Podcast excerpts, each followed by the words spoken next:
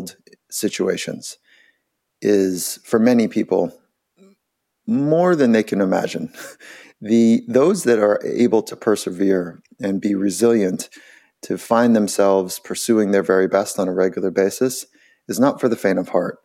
And it's one of the reasons why Olympians are so magical in their pursuit, is because it truly is pure.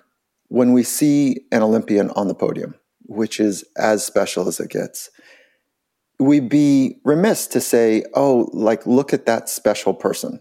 Look at that strong man or woman or person that's able to do the extraordinary, and think that it's something to do with their genetics or that just that they work hard.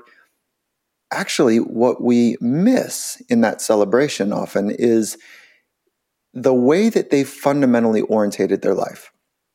They have fundamentally committed to day in and day out pushing up against the boundaries of their potential. And that is so discomforting. That is so agitating. That is so nauseatingly difficult to do.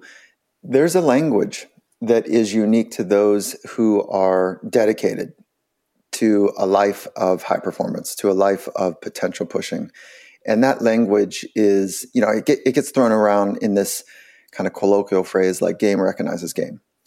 And the language is really subtle. It's because what they're speaking about is, I know what it takes, and I see it in you. It takes years of dedicated, committed, deep focused training.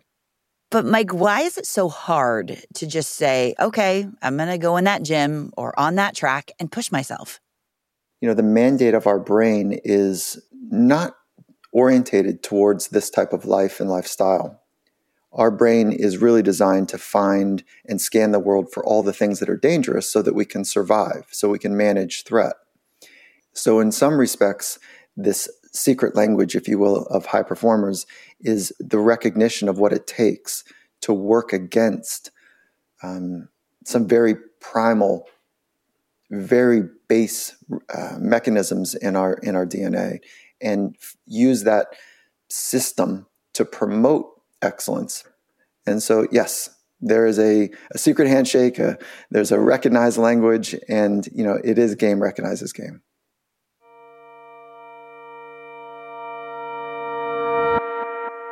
And now, an improbable but not impossible Olympic moment with Ahmed Fareed from N B C Sports.